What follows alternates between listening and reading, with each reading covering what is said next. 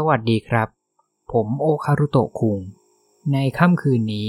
เราจะมาเล่าเรื่องราวจากผู้ที่ต้องทำงานกะดึกในช่วงที่คนส่วนใหญ่นั้นกำลังเข้านอนอยู่ พวกเขาเหล่านี้ต้องทำงานต่างๆ ตามสายงานของตัวเองในช่วงยามวิกาลแต่จะมีกี่คนที่รู้ว่า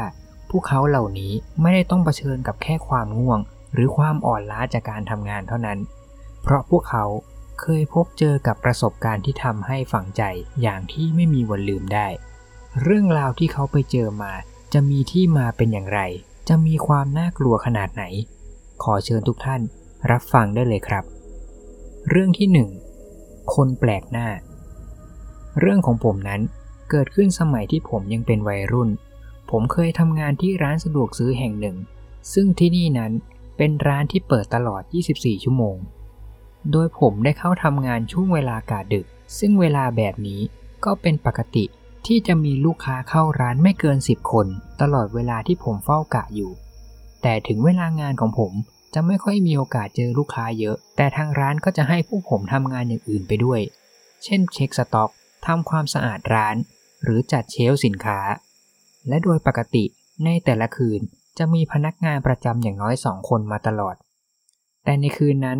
พนักงานที่เข้าเวรกะดึกต่างลางานกันหมดจนทำให้วันนั้นมีผมเพียงคนเดียวที่อยู่ที่ร้าน ในคืนที่เกิดเหตุตั้งแต่เริ่มเข้าร้านมา ผมก็ยังไม่เห็นลูกค้าคนอื่น เดินเข้ามาในร้านเลย ผมเลยถือโอกาสนี้นำสินค้าไปจัดขึ้นเชลฟ์โดยในขณะที่ผมกำลังจัดของที่เชลขนมซีเรียลอยู่นั้น ผมได้ยินเสียงของอะไรบางอย่างหล่นลงพื้นดังมาจากเชลที่อยู่ถัดไปจากผม ด้วยสัญชาตญาณ ผมเลยลุกขึ้นยืนและชะเง้อไปที่เชลฟ์ถัดไป ผมเกือบจะเผลอหลุดอุทานออกมา เพราะที่เชลฟ์ถัดไป มีร่างของผู้ชายคนหนึ่ง ยืนหันหลังให้ผมอยู่ พวกคุณอาจคิดว่าอาจจะเป็นลูกค้าที่เข้ามาในร้านตามปกติก็ได้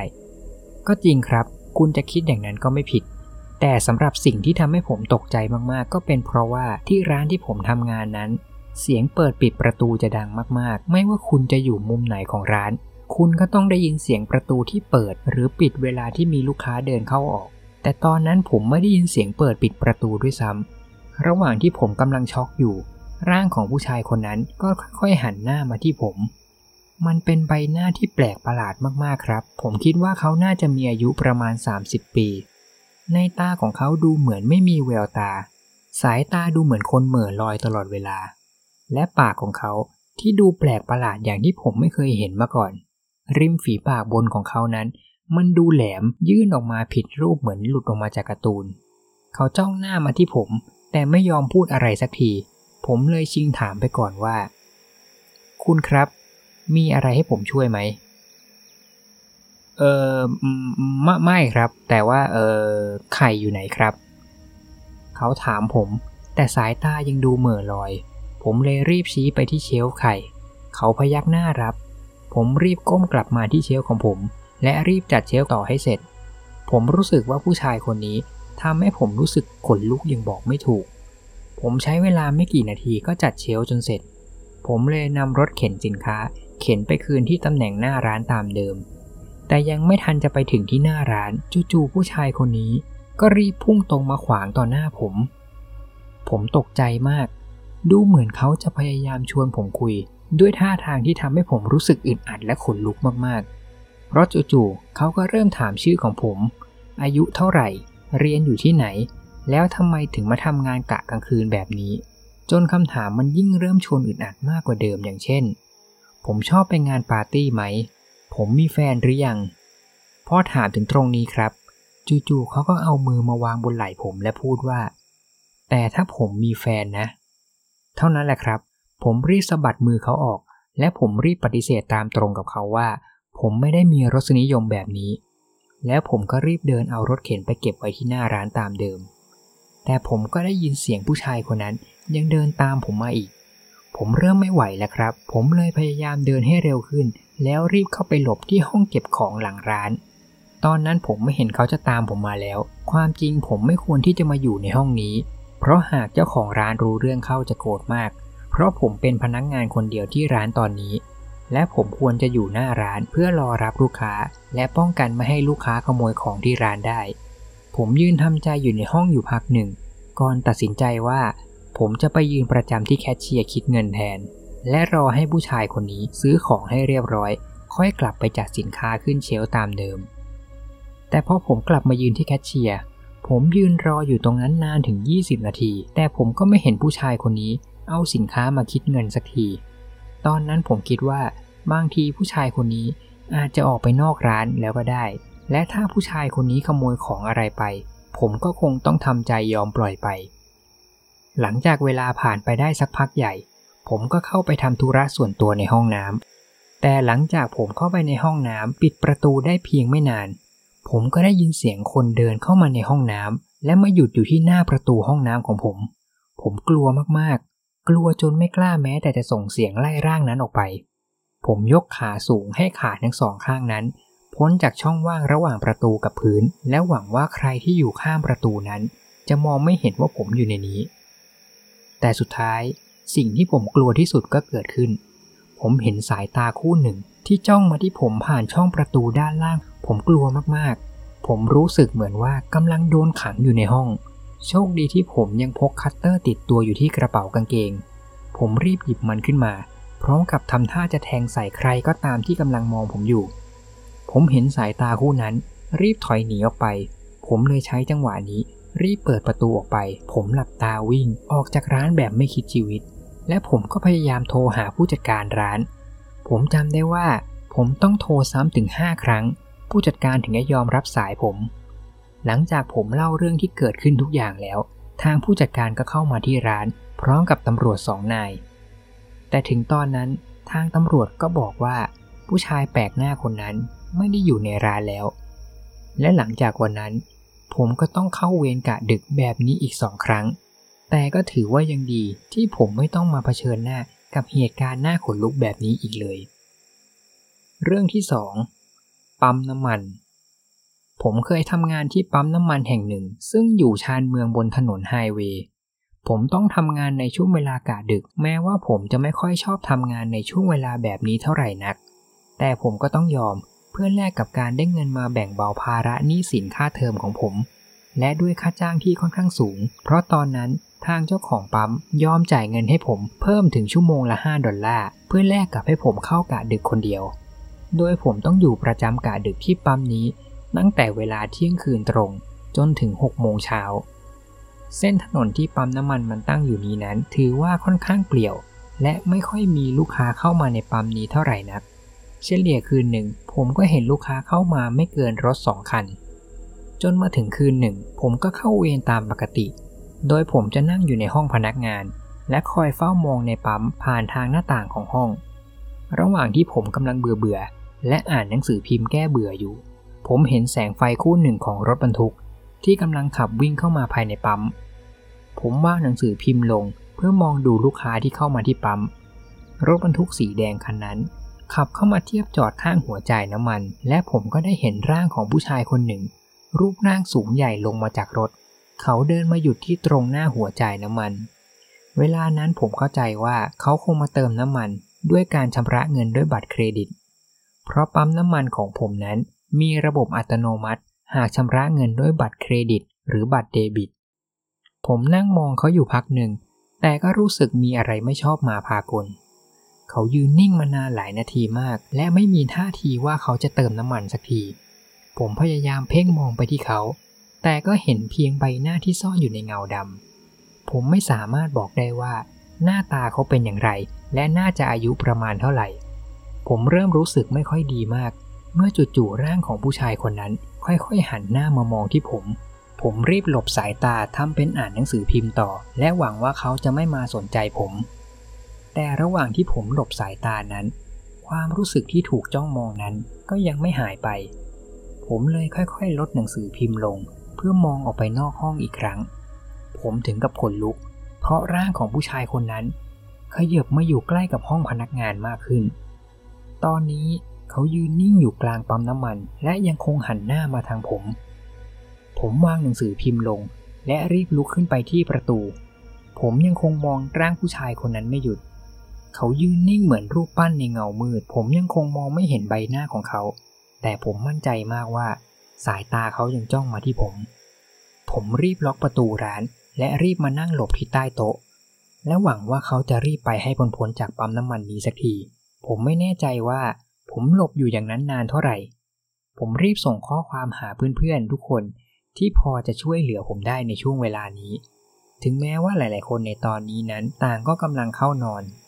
ผมลองค่อยๆลุกตัวขึ้นมา และแอบมองไปที่นอกห้องอีกครั้ง คราวนี้ผมถึงกับเข่าอ่อนกับสิ่งที่ผมเห็น เพราะตอนนี้ร่างของผู้ชายคนนั้น มันหยุดอยู่ที่หน้าประตูร้าน ผมได้ยินเสียงลูกบิดประตูที่บิดไปบิดมาทีๆ พร้อมกับเสียงทุบประตูที่ดังมาจากข้างนอก มันเป็นเสียงทุบที่ดังมากๆ เหมือนกับว่าคนที่อยู่ข้างนอกกำลังจะใช้มือพังประตู ผมกลัวมากจนตัดสินใจรีบโทรหาตำรวจ เจ้าหน้าที่ที่รับสายนั้น ทีแรกก็ดูเหมือนจะไม่ค่อยอยากจะมาช่วยผมนัก อาจจะด้วยที่ว่า ผมกลัวจนเล่าเรื่องไม่เป็นภาษา และเส้นทางที่ผมอยู่นั้น มันค่อนข้างเปลี่ยวมาก แต่หลังจากที่ผมวิงวอนขอร้องอยู่นาน พวกเขาก็บอกว่า เดี๋ยวจะส่งคนมาหาผม หลังจากผมวางสาย เสียงทุบประตูมันก็ยังคงดังอยู่ ผมขดตัวอยู่ใต้โต๊ะ ตัวสั่นไปหมด ผมไม่เคยกลัวอะไรแบบนี้มาก่อนในชีวิต ผมทนฟังเสียงนั้นไปเรื่อยๆ จนเสียงมันหยุดไปเอง และผมก็ได้ยินเสียงรถบรรทุกสตาร์ทเครื่อง และค่อยๆขับออกไปจากปั๊มน้ำมัน ผมเริ่มตั้งสติได้ และลุกออกมาจากที่ซ่อน มองไปนอกหน้าต่าง ก็ไม่เห็นรถบรรทุก หรือร่างชายสูงคนนั้นอีกแล้ว และต่อมาไม่นาน ก็มีรถตำรวจเปิดไซเรนเข้ามาที่ปั๊มน้ำมัน ผมรีบเปิดประตูห้องวิ่งไปที่รถตำรวจ มีนายตำรวจสองนายเข้ามาคุยกับผมและถามสิ่งที่เกิดขึ้น แต่หลังจากผมเล่าทุกอย่างให้ฟัง ทางตำรวจก็บอกว่าคงช่วยอะไรไม่ได้มากนัก เพราะผมไม่รู้ทะเบียนรถคันนั้น และผู้ชายปริศนาคนนี้ ก็ยังไม่ได้ทำอะไรที่สร้างความเสียหาย หลังจากผ่านเหตุการณ์นั้นมาอีกไม่กี่เดือน ผมก็ลาออกจากงานที่ปั๊มน้ำมันแห่งนี้ และได้ทำงานใหม่ที่อยู่ในตัวเมืองแทน และผมก็ไม่ได้เจอเหตุการณ์แบบนี้อีกเลย เรื่องที่ 3 เสียงร้อง เมื่อหลายปีก่อน ผมเคยเป็นพนักงานประจำร้านสะดวกซื้อชื่อดังแห่งหนึ่ง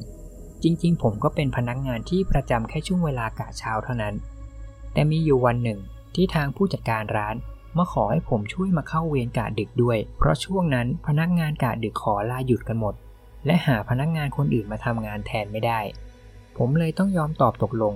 โดยคืนนั้นผมต้องอยู่ทำงานที่ร้านนี้แค่ตัวคนเดียว โดยผมต้องมาเริ่มเข้างานตั้งแต่เวลาสี่ทุ่มตรงจนถึงเวลาตีสี่โดยที่ร้านนี้ตั้งอยู่ภายในเมือง ซึ่งเวลากลางวันนั้นจะมีลูกค้าสัญจรผ่านมาแทบจะไม่ขาดสาย แต่พอถึงเวลากลางคืนบรรยากาศในร้านถือว่าเงียบมากๆ นานๆ ครั้งถึงจะมีลูกค้าสักคนหนึ่ง แวะเข้ามาซื้อของในร้านเล็กๆ น้อยๆ คืนนั้นทุกอย่างก็ดูจะเป็นปกติดี จนมีผู้ชายคนหนึ่งเข้ามาที่ร้าน ผมสะดุดกับท่าทางของเขาอย่างมาก เขาเป็นผู้ชายที่น่าจะมีอายุประมาณวัย 20 ปี เขาเดินเข้ามาในร้านด้วยท่าทางแปลกๆ พร้อมกับทำเสียงร้องประหลาดๆ เหมือนกับคนที่มีอาการผิดปกติทางจิต เพราะน้องชายแท้ๆของผมเอง ก็เป็นผู้ป่วยทางจิตเหมือนกัน และมีอาการคล้ายๆแบบนี้ ผมเลยไม่รังเกียจและกลัวชายคนนี้เท่าไหร่นัก ตรงกันข้าม ผมกลับรู้สึกสงสารเขาด้วยซ้ำเขาไม่ได้หยิบของในร้านสักชิ้น แต่เขาตรงมาที่ผมที่อยู่ที่เคาน์เตอร์แคชเชียร์แม้ว่าหน้าของเขาจะหันตรงมาที่ผม แต่สายตาของเขานั้น กลับเงยมองไปบนเพดาน ผมเริ่มรู้สึกอึดอัด เพราะผมไม่รู้ว่าควรจะทำยังไงกับชายที่อยู่ตรงหน้าผม ทีแรก ผมลองถามเขาว่าต้องการให้ผมช่วยอะไรไหม แต่เขาทำแต่เสียงประหลาดประหลาด พร้อมมองแต่บนเพดานไปด้วย ผมลองมองไปรอบๆ ว่าชายคนนี้มีผู้ปกครองหรือมีใครมาด้วยไหม แต่ผมก็ไม่เห็นใครแม้แต่คนเดียว แม้แต่ที่จอดรถหน้าร้านก็ไม่มีรถมาจอดอยู่ข้างหน้าแม้แต่คันเดียว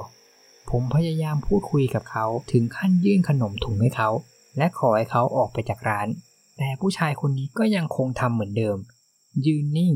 ตามองเพดาน พร้อมกับทำเสียงร้องประหลาดๆที่ทำให้ผมขนลุก ผมไม่รู้ว่าผมต้องทนอยู่สถานการณ์แบบนี้นานขนาดไหน ก่อนที่ผู้ชายคนนี้จะหันหลังกลับและเดินออกจากร้านไปเอง ผมรู้สึกโล่งใจมากขึ้น แต่ก็ยังขนลุกไม่หายกับสิ่งที่ชายคนนั้นทำจนเวลาผ่านไปหนึ่งชั่วโมง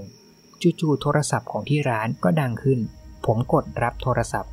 แต่เสียงปลายสายนั้นก็ทำให้ผมต้องกลับมาหลอนอีกครั้ง เพราะมันคือเสียงเดิม เสียงร้องแปลกๆของผู้ชายคนนั้น ดังออกมาจากปลายสาย ผมยอมรับว่าผมตกใจมาก ผมไม่ทันได้ตั้งตัวกับสิ่งที่เกิดขึ้นเลย ผมรีบวางสายทันที และรีบมองออกไปรอบๆ นอกร้าน แต่ผมก็ไม่เห็นใคร ผมต้องทนข่มความกลัวอยู่คนเดียวจนถึงเวลาตีสี่พนักงานกะต่อจากผมก็มาที่ร้าน ผมดีใจมากที่จะได้ออกจากที่นี่สักที ผมแทบไม่เล่าอะไรให้พนักงานคนอื่นฟัง ผมรีบกลับบ้านทันที แต่พอผมกลับมาถึงบ้านไม่ถึงนาที เสียงโทรศัพท์ของบ้านผมก็ดังขึ้น ผมเริ่มกลัวมากๆ โทรศัพท์ที่ดังตอนเวลาตีสี่แบบนี้ มันไม่ใช่เรื่องปกติ และยิ่งสิ่งที่ผมเพิ่งเจอมาด้วยก่อนหน้านี้อีก แต่ผมก็กลั้นใจรับโทรศัพท์ และเสียงปลายสายนั้นก็ทำให้ผมแทบจะปาโทรศัพท์ทิ้ง เสียงเดิมนั่นอีกแล้ว เสียงร้องขนลุกจากคนนั้นดังมาจากในโทรศัพท์อีกแล้ว ผมรีบวางสาย ดึงสายโทรศัพท์ทิ้ง และรีบเข้านอน แต่ผมไม่รู้ว่าเป็นเพราะความกลัวของผมด้วยหรือเปล่า ถึงทำให้ผมยังคงได้ยินเสียงร้องนั่น ยังดังก้องอยู่ทั่วทั้งบ้านของผม พร้อมกับความรู้สึกว่า ถูกอะไรบางอย่างจ้องมองอยู่ แม้ว่าตอนนั้น ผมจะล็อกบ้านและปิดม่านหน้าต่างทั้งหมดแล้วก็ตาม คืนนั้นผมยอมรับเลยว่า ผมกว่าจะนอนหลับได้ ก็ต้องรอจนเห็นแสงอาทิตย์ตอนเช้าขึ้นแล้ว หลังจากเหตุการณ์คืนนั้น เวลาก็ผ่านมาได้หลายอาทิตย์มาก จนผมก็เริ่มที่จะลืมเรื่องนี้ไปบ้าง ผมยังคงทำงานที่ร้านสะดวกซื้อที่เดิม แต่มีอยู่วันหนึ่งที่ผมลงไปห้องใต้ดินของบ้านผม เพราะผมไม่ได้ลงมาที่ห้องนี้มาได้หลายวันมากแล้ว เลยคิดว่าจะลงมาทำความสะอาดห้องนี้สักหน่อย แต่พอผมลงมาถึงภาพเหตุการณ์คืนนั้น ก็กลับมาหลอกหลอนผมอีกครั้ง ผมเจอกระดาษเอกสารจำนวนมากกองอยู่บนพื้น ผมลองหยิบขึ้นมาดู มันคือใบเอกสารประวัติส่วนตัวของผม ตอนที่ผมใช้สมัครงานที่ร้านสะดวกซื้อนั้น ซึ่งมันมีทั้งชื่อจริง เบอร์โทรศัพท์ของผม และที่อยู่ของผม และที่น่าขนลุกมากกว่านั้น ผมเจอมีดจำนวนมาก ทั้งมีดทำครัว หรือแม้แต่มีดสั้น ที่วางกระจายอยู่บนพื้น พร้อมกับรอยขีดข่วนที่น่าจะเกิดจากมีดทั้งตามกำแพงและพื้นห้อง แม้ว่าหลังจากนั้น ผมจะไม่เจอเหตุการณ์แปลกประหลาดแบบนี้อีก แต่สิ่งที่ผมพูดได้คือ ผู้ชายคนนี้เป็นคนที่อันตรายมาก และผมก็โชคดีมาก ที่เขาไม่ทำอะไรผมไปมากกว่านี้ เรื่องที่ 4 รถแวน ผมทำงานเป็นตำรวจที่เข้าเวรตรวจตราความสงบในช่วงดึก โดยคู่หูของผมตอนนั้นเป็นสุนัขตำรวจพันเยอรมันเชฟเพิร์ดที่มีชื่อว่าแซมมี่ อายุ 2 ปี ซึ่งเวลานั้นผมก็เพิ่งเข้ารับราชการได้ไม่นาน ส่วนแซมมี่เองก็เพิ่งผ่านการฝึกเป็นสุนัขตำรวจมาหมาดๆ ดังนั้นคงจะเรียกว่าพวกเราเป็นเจ้าหน้าที่มือใหม่ก็ถือว่าไม่ผิดมากนัก ผมขับรถตรวจตราตามจุดต่างๆ รอบเมือง จนผมขับมาถึงทุ่งไร่ข้าวโพด และมาสะดุดกับรถแวนคันหนึ่งที่จอดแอบอยู่ในไร่ข้าวโพด ผมจอดรถและลงจากรถพร้อมกับแซมมี่ ผมเดินมาที่หน้ารถฝั่งคนขับ และเอาไฟฉายเคาะกระจก 2-3 ครั้ง แต่ก็ไม่มีเสียงตอบกลับ และผมก็เพิ่งสังเกตเห็นว่า ประตูรถนั้นไม่ได้ล็อก ผมเลยลองค่อยๆเปิดออก ภายในรถนั้นไม่มีใครอยู่แม้แต่คนเดียว ผมเลยเดินมาที่ท้ายรถ แต่ไม่ทันที่ผมจะได้เปิดประตูท้าย เจ้าแซมมี่จู่ๆก็มีอาการผิดปกติบางอย่าง มันพยายามจะวิ่งหนีผมจนผมเกือบจับสายจูงไว้ไม่อยู่ ผมพยายามสั่งมันให้อยู่นิ่งๆ แล้วผมก็ตัดสินใจ เปิดประตูท้ายรถแวน ผมแทบจะเป็นลมกับสิ่งที่เจอ เพราะกลิ่นลอยออกมาจากท้ายรถนั้นเหม็นคลุ้งจนแทบอยากจะอาเจียนออกมา แต่สิ่งที่น่ากลัวกว่านั้นคือ ผมเห็นร่างศพประมาณเจ็ดศพที่ถูกผ้าสีขาวห่อไว้โผล่ให้เห็นเพียงแค่ปลายเท้า ผมพยายามคุมสติตัวเอง รีบติดต่อวิทยุขอกำลังเสริมด่วน ส่วนหมาของผมจู่ๆมันก็กลับมีอาการแปลกๆอีกครั้ง มันเริ่มเห่าเสียงดัง และพยายามจะวิ่งเข้าไปในไร่ข้าวโพด จังหวะนั้นผมจับสายจูงไว้ไม่อยู่แซมมี่มันวิ่งเตลิดเข้าไปในไร่ข้าวโพด ผมจึงไม่มีทางเลือก ต้องรีบวิ่งตามเข้าไปในไร่นั้น ทั้งที่ตอนนั้นผมแทบมองอะไรไม่เห็นเลย ไร่นั้นมีต้นข้าวโพดขึ้นหนามาก จนทุกครั้งที่ผมวิ่งในไร่ ผมจะรู้สึกเหมือนมีมือจำนวนมากกำลังมาจับตัวผมอยู่ ผมวิ่งมาเรื่อยๆ จนไมาได้ยินเสียงแซมมี่เห่าแล้ว ผมเริ่มกลัวมากๆ ผมหยิบปืนประจำตัว และพยายามส่องไฟฉายมองไปรอบๆ และตะโกนเรียกเจ้าแซมมี่ไปด้วย แต่ระหว่างที่ผมตะโกนอยู่นั้น ก็มีอีกเสียงหนึ่งแทรกขึ้นมา มันคือเสียงฝีเท้าที่เดินอยู่รอบตัวผม เสียงมันดังมาจากทุกทิศทุกทาง ระหว่างที่ผมกำลังตกใจกับสิ่งที่เกิดขึ้น ทันใดนั้นก็มีแขนใหญ่ข้างหนึ่งเข้ามารัดคอผมจากด้านหลัง ผมตกใจมาก และกำลังจะขาดอากาศหายใจ แต่แล้วเสียงเห่าของแซมมี่ก็ดังขึ้นอีกครั้ง มันมาจากข้างหลังของผม พร้อมกับเสียงร้องของผู้ชายที่รัดคอผม ที่ร้องด้วยความเจ็บปวด และหลังจากนั้น ผมไม่รู้ว่าสิ่งที่ผมทำนั้นถูกต้องไหมเพราะผมหลุดออกจากแขนนั่น ผมรีบลั่นไกปืนของผม ยิงใส่ร่างผู้ชายคนนั้นทันที ผู้ชายคนนั้นเสียชีวิตทันที ร่างของเขาล้มคว่ำต่อหน้าผม หลังจากนั้นผมรีบคว้าใส่จูงของแซมมี่ และพามันวิ่งออกจากไร่ข้าวโพดจนกลับมาที่รถตำรวจของผม ผมสาบานได้ว่าตอนที่พวกเรากำลังวิ่งอยู่นั้น ผมได้ยินเสียงฝีเท้าจำนวนมาก วิ่งไล่ตามหลังผมมา ผมยังคงรู้สึกละอายใจต่อสิ่งที่ผมทำมากๆ ผมปล่อยให้ความกลัวมาบังคับร่างกายของผม ตอนนั้นผมขับรถหนีออกจากไร่ข้าวโพด ผมไม่แม้แต่จะอยู่เฝ้าที่เกิดเหตุ จนไม่นานนักกำลังเสริมก็มาถึงจุดเกิดเหตุ พวกเขาก็รายงานว่า ไม่พบรถแวนหรือแม้แต่ศพอยู่ในไร่ข้าวโพด มีเพียงร่องรอยของรถที่เคยเข้ามาจอดอยู่ในไร่นี้ แม้ว่าทางเบื้องบนจะไม่ได้ลงโทษอะไรผมมาก เพราะถือว่าผมนั้นเพิ่งเข้ารับราชการได้ไม่นาน แต่สำหรับผมมันเหมือนเป็นตราบาปในใจไปตลอดชีวิต เพราะผมไม่สามารถบันทึกหรือจำทะเบียนรถคันนั้นได้ และสิ่งที่เกิดขึ้น มันเท่ากับว่า ผมปล่อยให้กลุ่มฆาตกรลอยนวลต่อไปได้ และทั้งหมดนี้ครับ ก็คือเรื่องเล่าจากประสบการณ์ชวนขนลุกของเหล่าคนที่ต้องทำงานในช่วงเวลากลางคืน ขอขอบคุณทุกท่านที่ติดตามรับฟังเรื่องราวจนจบครับ ใครที่ชอบเรื่องเล่าแบบนี้ ผมก็ขอฝากกดแชร์และกดติดตาม เพื่อเป็นกำลังใจในการเล่าเรื่องราวใหม่ ๆ ด้วยครับสำหรับตอนนี้ผมก็ต้องขอกล่าวคำว่า ขอบคุณ และสวัสดีครับ